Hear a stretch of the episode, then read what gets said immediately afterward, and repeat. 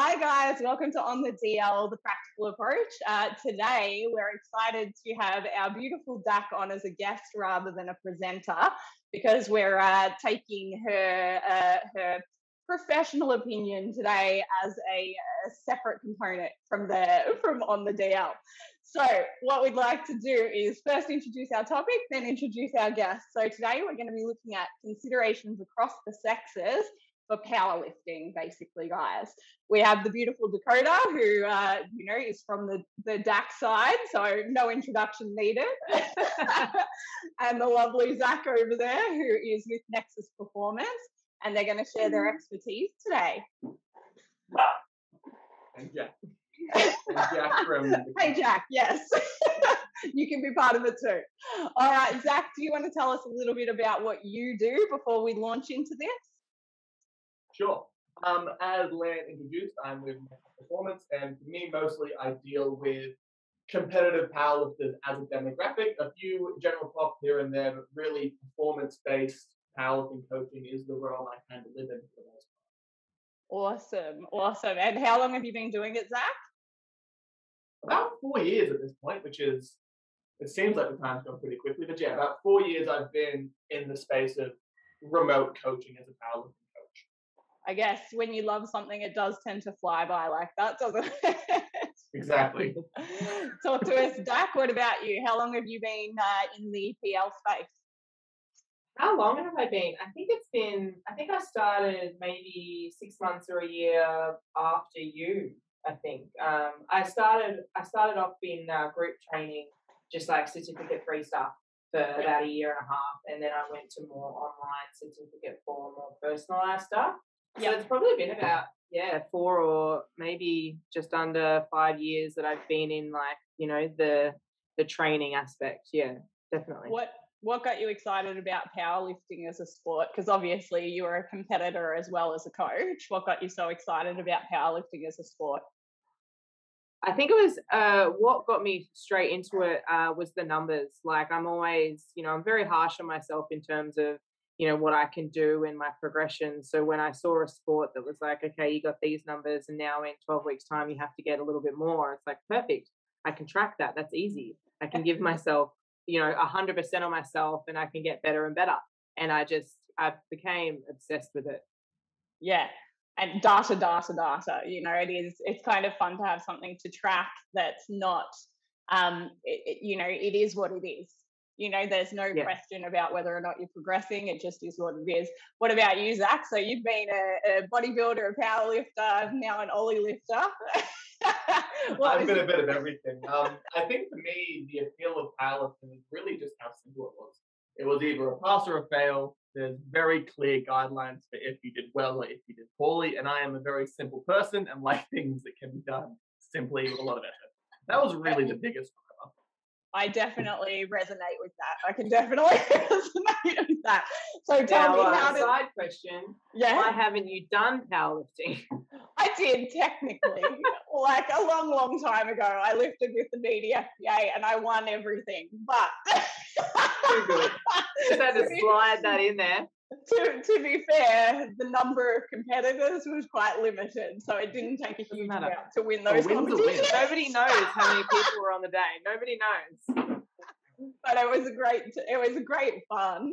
Honestly, I don't thrive on competition. I've always, always struggled on comp day. I love the training. I love everything else to do with it, but on comp day, I used to have to have my earphones in. My coach had to tell me when to get on the platform because otherwise I would spend the entire time weeing my panties in the back. so it was just a horrible experience in my, for me, it was a horrible experience, but I love everything that goes on behind it.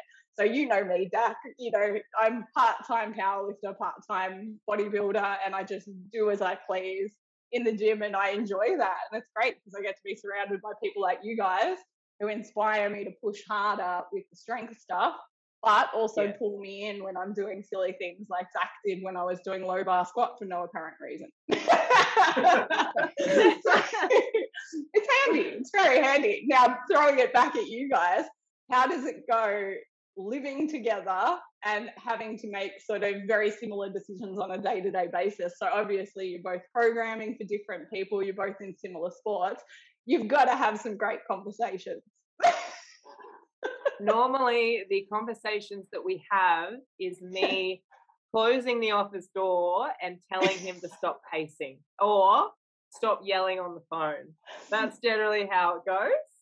Love it. Retort I, back. I mean, I, I, I like, I enjoy talking about the theory behind training. I really enjoy having heated discussions about topics and heated discussions about what she enjoys to have. So the office door just slowly slides shut mid sentence. It's probably the safest bet, right? I I personally love. I mean, I love my job and I love training, powerlifting. You know, everything about it. But I definitely enjoy the times that uh, Zac and I cannot talk about it. You'd need, you'd have to have that though. You'd have to be able to switch off. Like Ali and I, my partner and I, we live together and we operate our business from home. You know, there's there's definitely moments where you just want to shut the door and make sure that you can't see them for five minutes and just walk away and have your own life. But at the end of the day, we love them and we always open the door at yeah. the end of the night. yeah, of course, of course. Eventually. All right. So, guys, enough about what I want to know. Let's talk about what the people on Instagram want to know. So, we really um, just want to wanted to get your expertise and a, a, good look at the differences between how you might program and plan for people of different sexes as powerlifters. So um, let's let's literally read the questions.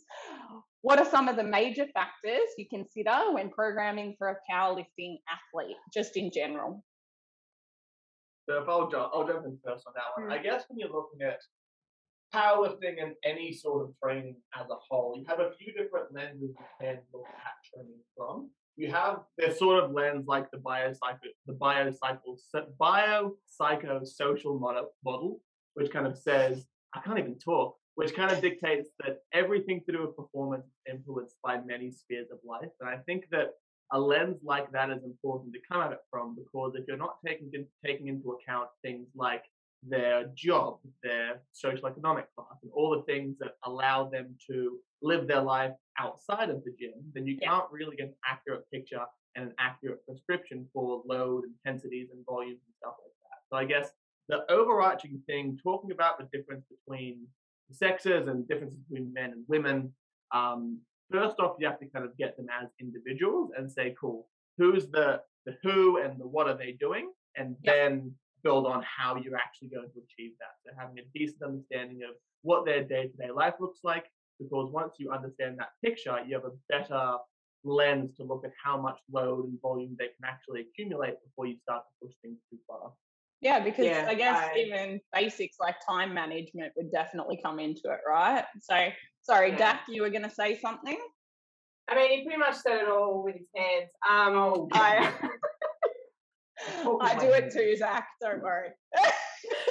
um, you know, I pretty much agree. Uh, no, I yeah, hundred percent. Like obviously, when you're getting a client, you know, um, it's not some cookie cutter program for powerlifting. It has to be very specific to the person. So yeah, like Zac said, taking into consideration how much time they can actually apply to the training, um, and obviously, like you, you want people committed, but you don't, you know, you want people to also have a life and have that uh, you know time to be able to have with their family or you know pets and stuff like that yeah definitely i agree and even in general look you'd have to look into things like um, previous experience you've got to look at things like injury mm. history and that sort of jazz as well which yeah. before you even consider whether or not the athlete is of one sex or the other you're going to look at all yeah. of these things first right well okay which which of the factors that you would look at would vary between the sexes, guys. So of all of those factors that come that come into it, what would you specifically kind of nine times out of ten, what would vary between a male lifter and a female lifter? So I'll I'll skirt around a little bit because there is certain lifestyle factors that men and women do choose differently in terms of employment and a lot of other things. Mm. However, they are really relevant in the sense of men do do a bit more manual labor, and if you have an athlete who is doing a very manual job, that mm. also takes into account in their volume description. But to mm. kind of skirt around that and skirt around making broad sweeping how people live their lives, as a whole, women are much better at dealing with higher frequencies and higher volumes.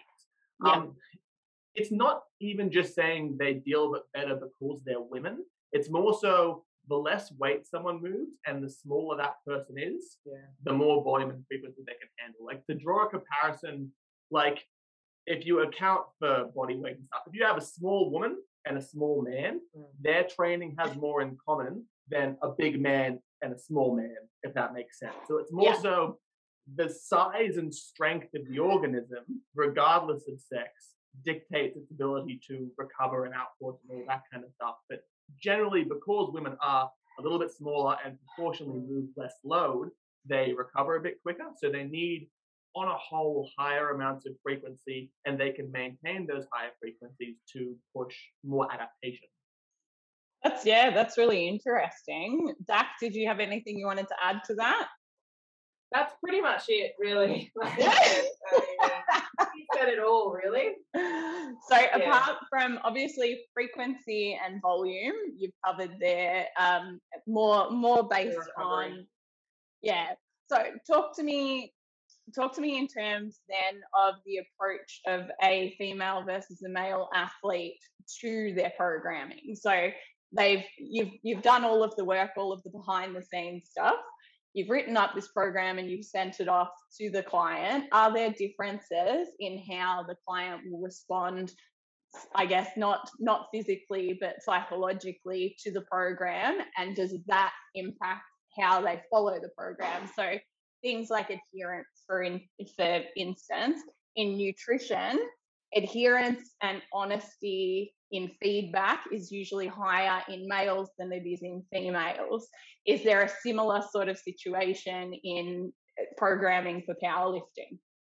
I find, uh, I mean, I obviously coach a lot more females than males, but I find that, um, yeah, females are uh, a lot more communicative. Like they will pretty much outlay their entire week in three different paragraphs. They'll they'll upload all of their videos they'll be like, "Oh, my foot was a little off center. What about this? What do you think of this?" So like the the, the communication is a lot more demanding with the females. Um, yeah, obviously the emotional stuff as well. Um, you know, not saying that females are more emotional than males, but more so they're they're happy to outlay their stresses uh, yeah. a lot more in regards to training. Um, they're more verbal kind of and vocal about it.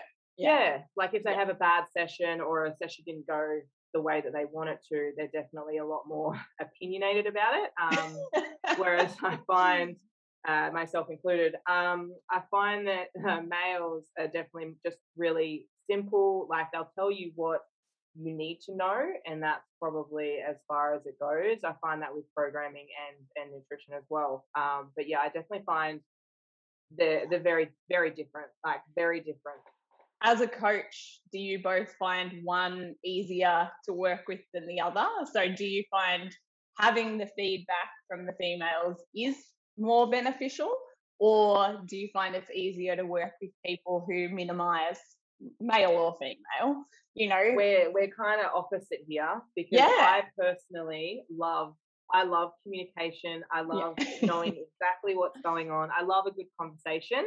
Whereas yeah. I feel like if I get someone who says one sentence, I'm like, there's, there's, definitely more going on. I need to know it and I have to pry it out of them. Whereas Zac is the opposite. Yeah, yeah. For me, I think that, I mean, again, there's between men and women, the attributes which make a good client, just a good client, whether or not you're adherent. I don't think for me, I've found that there's a big difference between men and women in terms of actual adherence and effort in the program as Dakota said, it usually boils down to the method of communication which they prefer. Like with a man, I usually find they'll truck along pretty happily until something goes pretty wrong. And then once something kind of shits the bed, their communication steps up and then it'll taper back off as so when they tear a bicep or they miss a PB basically. when something like it's not like and I think both both forms of communication come to their detriment. Like you'll find with the people who are over communicative, which more often not turn out to be female, but there is gaps and overlap that make a broad spectrum for the clients who do communicate to a obscenely fine detail. You usually find that bleeds into their adherence in the sense of they're very anal retentive. They pick apart every detail, and it can eventually come down to a negative impact. So it's kind of yeah. like sometimes just enough communication is all that you need to get the message across clearly, or you get that hidden within a bunch of different things. But again, it also comes down to personality attributes that more often than not express in men over women, as opposed to yeah, that's right. We're not saying that there's particularly yeah. with the psychological side of things, it's never going to be clear cut female and male. You know, there are some physiological things that will be fairly clear cut in that, you know, the female body is estrogen dominant, the male body is testosterone yeah. dominant. But a lot of it, there's going to be a little bit of blurring around the edges.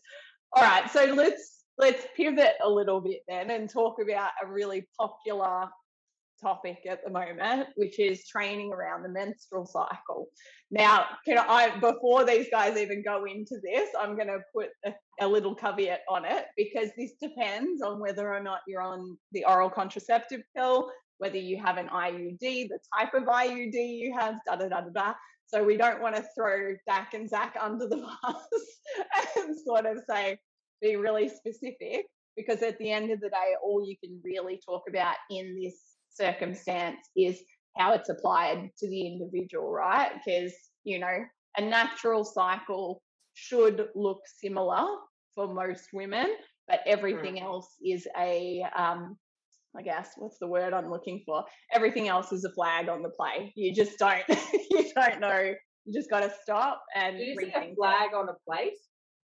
Flag on the play. Is that like a really oh. British term? Did I just flag? I've never heard of that before. She said play, not plate. Oh, I was like flag on a plate. Who's eating that?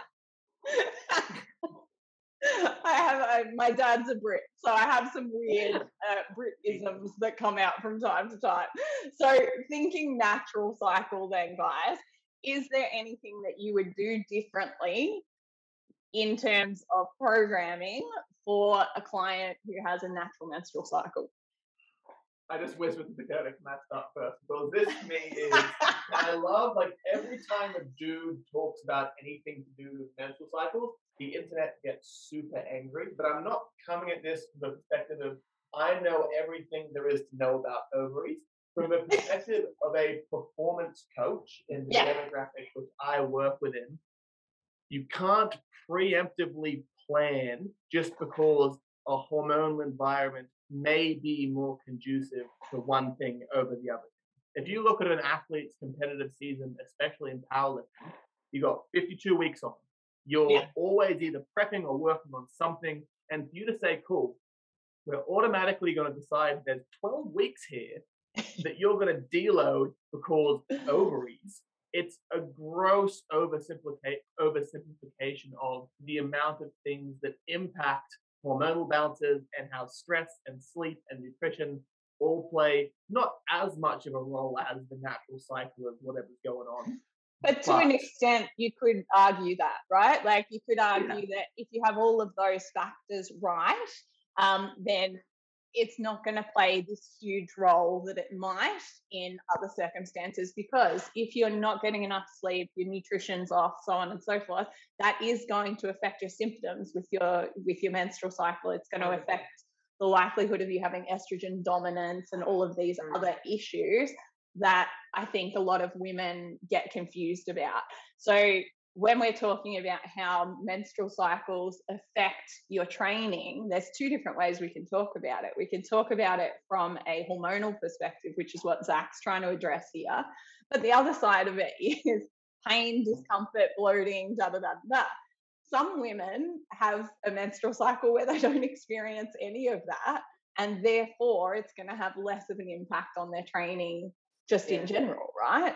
So, trying to trying to predict what to do and when based on a natural cycle even then it's going to be specific to the client and specific yeah. to what that client experiences through the month personally I don't really notice any significant difference throughout the month. You know, yes, I'll notice differences in hunger, fluid retention, that sort of jazz. Yeah. But in terms of my strength, it must be so minimal that I'm mm. unable to actually notice it. But Stefi Cohen swears by the fact that she's significantly affected by her menstrual cycle, right? Like there's yeah. massive differences person to person. So I think again, it comes down to that whole idea of trying to trying to classify, trying to classify mm. in sexes, trying to classify any sort of big group is always going to leave you looking for more, isn't it?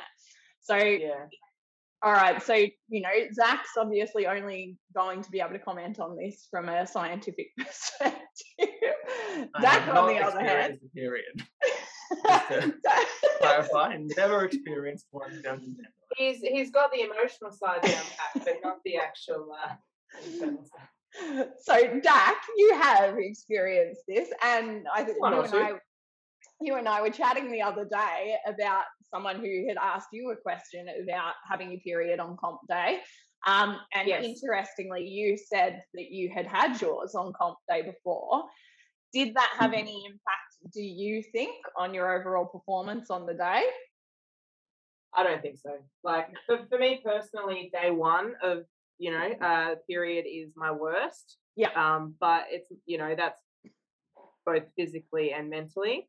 Um, every other day is perfectly fine. I don't see a decrease in strength. I mean, personally, you know, you're always going to see those dips and dives and rises of strength and performance. You know, mm. like you said, sleep recovery, nutrition, they all play a huge role.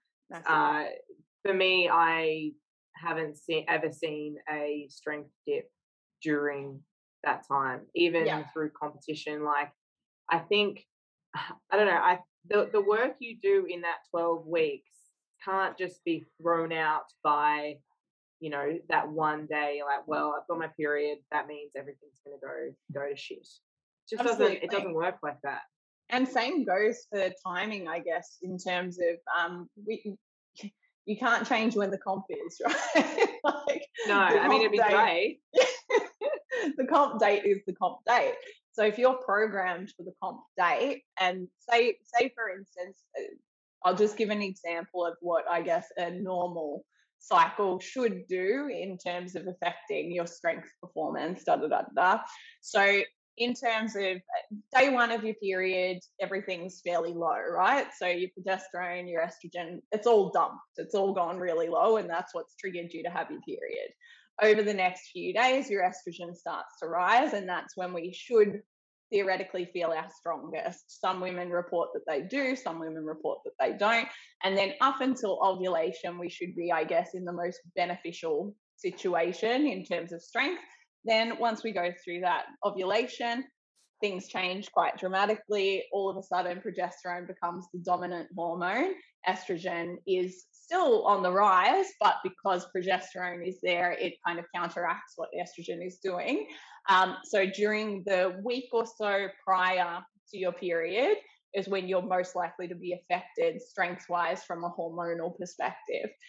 In terms of my clientele and just gen feedback from from the people who are in similar sports or in powerlifting, oly lifting, so on and so forth. Mm-hmm.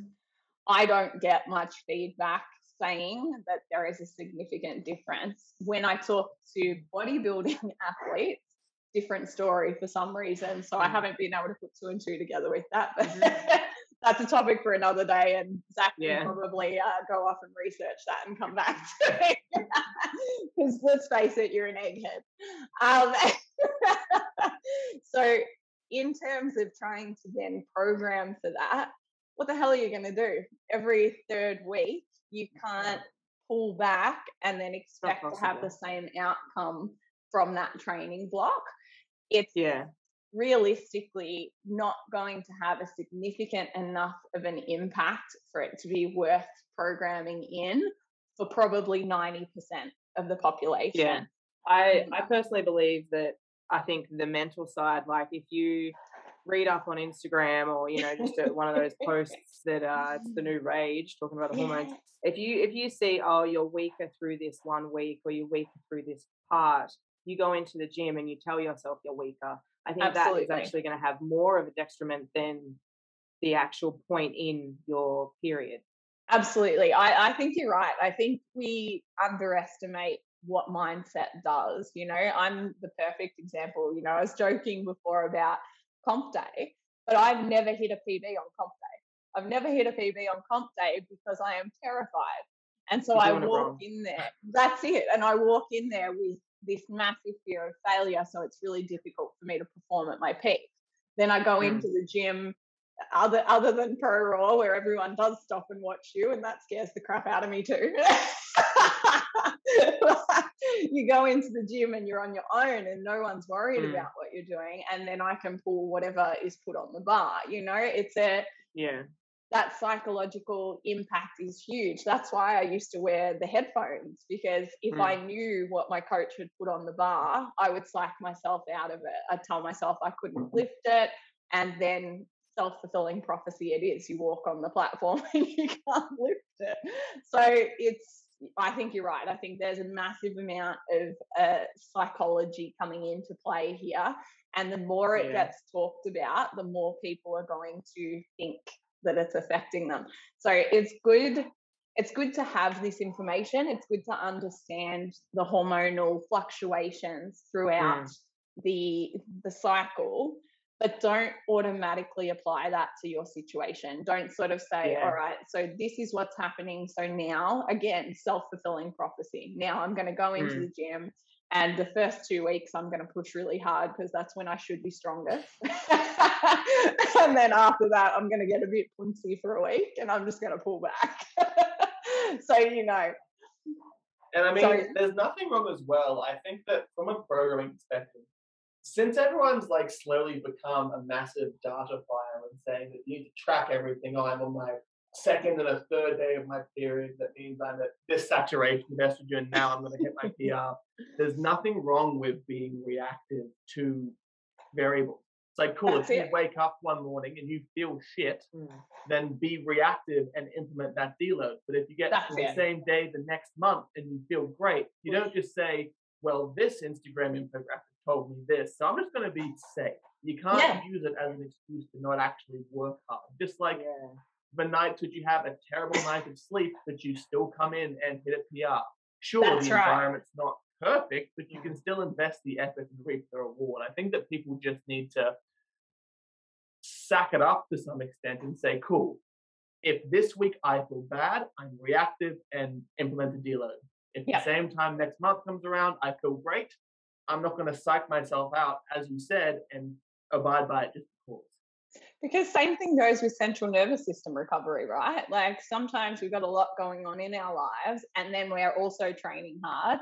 And so we don't mm-hmm. recover right. But it's not because of the training. Mm, the training hasn't changed. Nothing, nothing there has changed.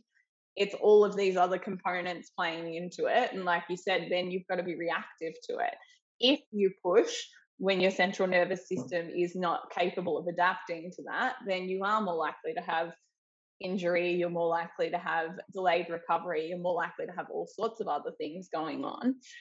But if you if you see that coming before it actually happens, then you're going to make it happen. It's just gonna, you know, if you assume that it's gonna happen, you're probably going to bring it to fruition. And that's a bit of a worry, isn't it? Mm-hmm. the cool thing, I guess, is though, if our mind can work so well that way, theoretically, it should also be plastic enough to work that well the other way, which means that if we can go in and give ourselves enough of a pep talk and really pull ourselves into the right mindset, it can work for us, not just against us, hey? All right, back to the questions, guys, because like always, we've gone on about 50 billion tangents. so I'm going to come on across and go with are there noticeable trends in recovery from males to female athletes, which we kind of covered, but do you want to go into mm. it in a little bit more depth, guys? Um, yeah, I think that for the most part, like we said before, it is based more so off the size of the person. If you have a 90 kilo female who's jacked to the teeth and can squat 250 kilos, their recovery is going to be very different to a smaller female who squats 50 kilos. So I think that as a whole, basing the recovery trend off someone's strength and off their ability to output load mm. is the only way to really do it. Yeah. yeah, you can't just say you're a female, you train this way, you're a male, you train this way. It's more so person to person. You know, in this day and age of powerlifting, there are a lot of females that are actually stronger than males. Yeah, especially yeah. lower body, especially um uh, yeah. squats and deads. Hey, yeah. There seems to be more discrepancy. there seems to be more discrepancy between male and female lifters on bench press, though, right? That that gap never seems to close quite as much. Do you think that has to do more with um, structural makeup or do you think that that has more to do with the fact that women don't tend to prioritize upper body the way that men do? Because I tell you what, makeup. yeah, yeah, very, yeah. very definitively. Because if you look at that gap, it exists between competitive powerlifters who their goal is to bench press the most. And you have some yep. dudes benching 300. Mm. Well, um, I think the biggest female bench is like 170 something. It's That's a lot, really but it's not 300 kilos. Yeah, exactly. So it's definitely the distribution of mass and the yeah. amount of androgen receptors in the upper body tissues, which is yeah. relative to the lower body slightly higher. Yeah. Um, I was going to say as well, just from my question from me, in terms of in terms of prior training history, how much do you think that plays into it? So, say for instance, you were talking before about how a small female and a small small male are more similar than a large male and a small male, for instance. Say, for mm-hmm. instance, I'm saying for instance a lot, sorry guys. say, say we take somebody, for instance, if we take somebody who's got a training history that's largely endurance based, so a um, in, an endurance athlete like a runner or a, a, cyclist or even something like a gymnast where it's kind of a bit of a combination of both. They aren't prioritizing hypertrophy specifically because the transfer into their sport is not the same mm-hmm. as it would be as a power lifter.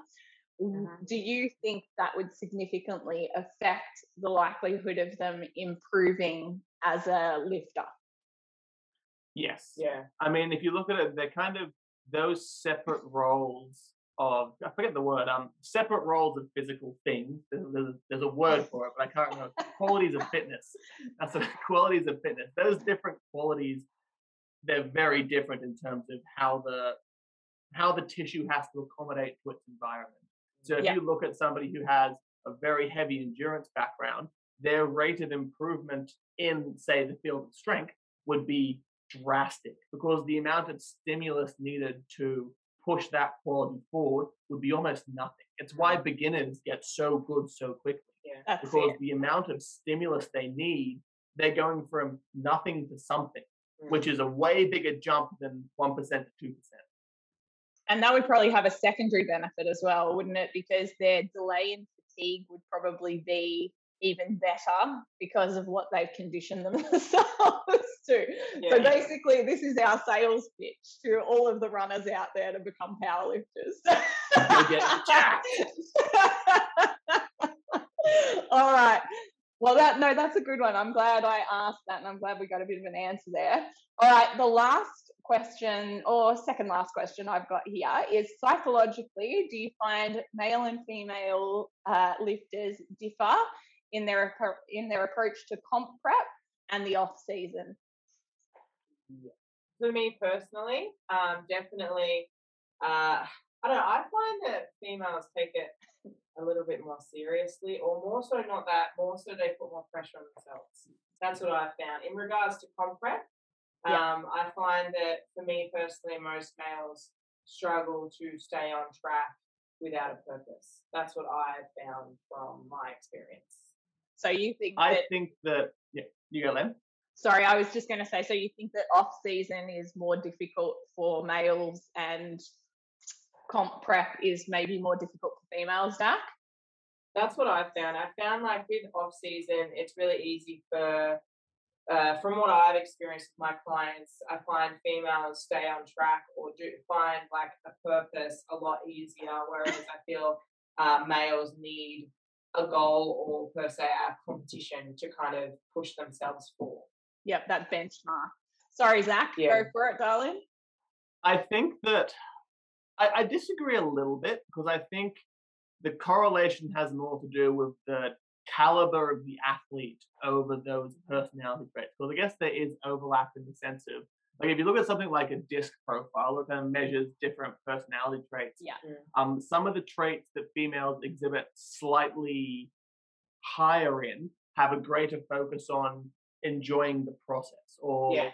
ticking off those small goals, whereas a lot of men, and especially men who push towards higher achievement in sport, have more dominance traits. They have more goal orientation in that regard. But in that same thing, females at the top of their sport exhibit higher in those dominance traits. Yeah. so it comes down to if someone's a really good athlete, regardless of the sex, they'll chase and approach it with that same single minded mentality. Whereas somebody who exhibits more in conscientiousness or influence, um, they'll focus more on, I'm just enjoying getting to the spot. The spot's somewhat irrelevant at this point, but I'm enjoying what's going on, so I'll keep doing it. Enjoying the Personally, process. I've found that I, even when I was at a top level in powerlifting, I found, I mean, I did enjoy competing, but I didn't have an issue. Like, my mindset from when I first started to when I was totaling a lot uh, didn't really change in terms of, uh, you know, being being okay with a six month off season, you know, yeah. uh, not struggling to go to training sessions through that six month period. Yeah. Versus by the comp in twelve weeks, like the the demand doesn't really change. That's yeah. what I found personally. Do you think that was more of a personality trait though, Gorge? Do you think that was more yeah. just that's the type of person that you are? Because I'm similar yeah. in that even like most of the time I don't have a goal in the gym or I'll have mini goals in terms mm. of you know, someone will say to me, What do you want to lift on bench? And I'll say, Oh, I'd like 80. and then I just potter along and sort of chase that. And mm-hmm. that's enough to keep me turning up to all of my sessions. I don't need any further motivation or incentive to continue turning up to my sessions. But then I have mm. clients who will find every excuse not to turn up to a session even when they yeah. have a goal. So even though they've got mm. this outcome that they're chasing, they still find reasons to put themselves in a position where they're less likely to actually achieve it. And I, I reckon yeah. that's got to be more of just a straight out personality trait, right? Yeah, who you are. Yeah. Yeah. You you go okay without having a goal, a set goal, don't you, Zac? Like I've I've I'm terrible. You know, yeah. Terrible. It's it's it's interesting because myself as a personality, I kind of intersect between um, like very analytical. I'm in between analytical and dominance. Yeah. So for me, if I have that clear defined goal, I'll pursue it very heavily. Hard. But if I don't, I'll just hit her off. But I, I like it doesn't have to be a cement goal. There has to just be something. If there's nothing, yeah. I'll just float around like a fairy. Um, yeah. Dakota's similar, but she's like if she was to have a trait, it'd be a big old dominance. Like she's when she has an overarching goal, she'll like tear through a wall. Anything. But once that goal's not there, same thing. But she was yeah. also a very high level athlete, and those dominant traits correlate very, very highly to preferable sporting outcomes. Absolutely. Yeah, I think, I mean, that's why you were so keen to get into a different sport, wasn't it, Dak? You know, you kind of, you knew where you were in terms of powerlifting, you were happy with what you'd achieved, and you needed something else to get into to keep that motivation and to keep that drive going. It's really interesting. Now, we did get one last question that was kind of a last minute question. So I'm going to be very rude and look it up on my phone because otherwise I'll get it wrong. So uh, we had someone uh, someone comment. It would be super cool to hear about how mental health and health differs in the women's, men's sections of the community, especially after how much rise there's been in recent years with advocacy for men's mental health, and if it's still very much a taboo topic. I wouldn't say as much it's taboo. I mean, getting into that mental health sphere is not one of my spheres of heavy knowledge. I'm also let's just bottle her up and see when we explode. So I'm probably not the best to answer that question. I found more uh, mental. I found I was having more mental side conversations with nutrition rather than programming. I found that a lot of a lot of people that did come to me for powerlifting programming weren't coming to do that to escape anything or you know um, a lot of people say that they really struggle mentally without the gym. I wasn't getting a lot of those types of people. Yeah. Um, i find that they're more you know your gen pop type that yeah. kind of do use the do gym you, as an escape.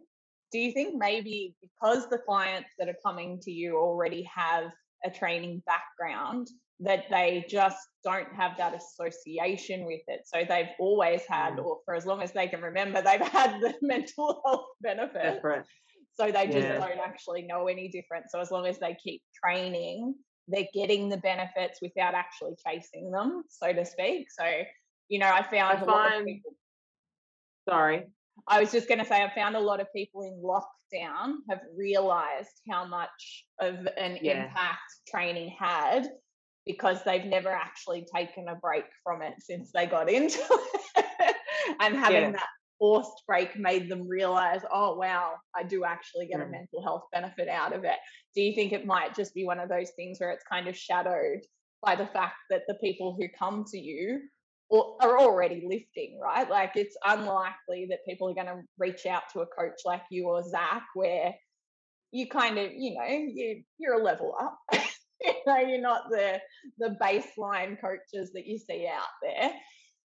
Mm. The people who reach out to you guys have probably already got some sort of decent training history going on, and they're reaching out to you guys because they know you can take them to the next level.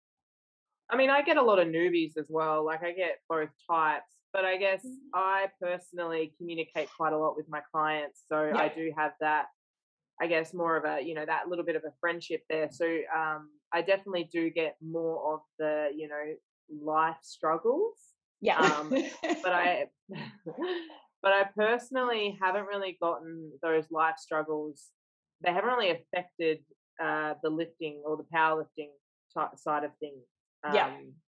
That that's what I found. I guess. Yeah in fact, it could probably be, it, it, would definitely be argued the other way, though, right? Like, it's just empowering to be able to walk into the gym and see improvements week after week after week. Yeah. That alone is empowering. It makes you, it's a sense of achievement, and a sense mm. of achievement is always going to make you feel more positive and pushed in the right direction. You know, even if you ignore all of the chemical stuff, even if you ignore the endorphins and all the other fun hormones that are produced just feeling that sense of achievement is pretty impressive.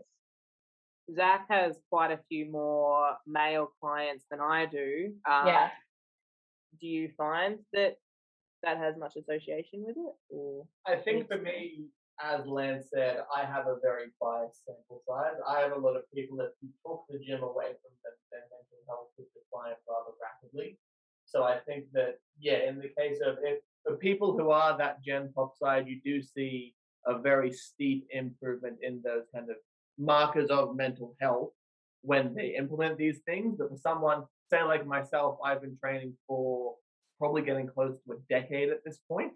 Um, I don't know any different. So whether or yeah. not it is a help towards my mental health, I know if I don't train, I want to like jump out the front door and roll around in a big puddle of mud because I'm just so pent up. It, it, looks yeah, like Jack knows that too. yeah, it definitely. I, I honestly forgot the question we're answering, but mental health and gym, yes. Yeah. one plus one equals good, right? Good. wait, it's true though. Sometimes we don't need to overcomplicate it. Sometimes it is just that simple, right? If going to the gym makes you feel better, physically, mentally, emotionally, just do it. Like, yeah, we we want to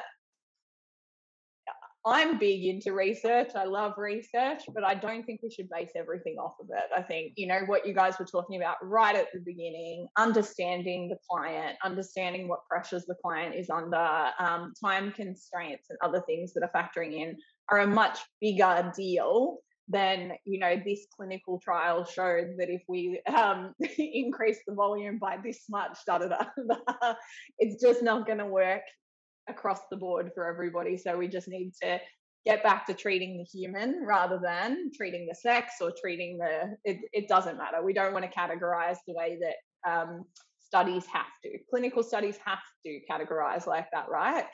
There's no real yeah. other way of going about it. If you're going to analyze a study, you've got to say, this is the outcome. and therefore, it's always going to be a classification. We don't have to do that as coaches. That's the difference between jumping on and doing an online system where, you know, you just type in your numbers and that's all that it can work off of and going to see a coach, you know, kind of yeah, important like, factors. Yeah. For coaches being in the business of people, if you take into consideration all those individual markers, you could get a person who is a Simpsons character. You don't know anything about them other than their lifestyle choices, how they enjoy to train, and those sorts of things. Doesn't matter if they're male, female, anything else. It's like, cool, you have the fundamental things of this organism. Yes. Now, you can give them the correct thing based off that. Yeah. That's all that yeah. really matters. And if you know someone, you give them that.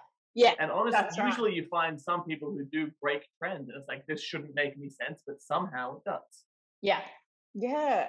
All right, boys and girls, is there anything you would like to say to sum up before we say farewell to all of the beautiful viewers? No, I think that's about it, really. I mean, definitely shoot us a, I think you covered it all. Um, definitely shoot us any questions that you have. Uh, yeah, down below. To, it's down there. Somewhere. Love to help. Yeah, hundred percent. All right. Thank you so much, Dak. Thanks for uh, coming on as a guest today rather than being our beautiful presenter. We'll look forward to having you back next episode. I know I prefer it when we get to play together. And Zac from Nexus Performance, thanks again for coming on and giving us your side of the story. I think it's um, it's it's been a informative episode, and I think our crew will love watching it. So thanks, guys. Thank you. Bye.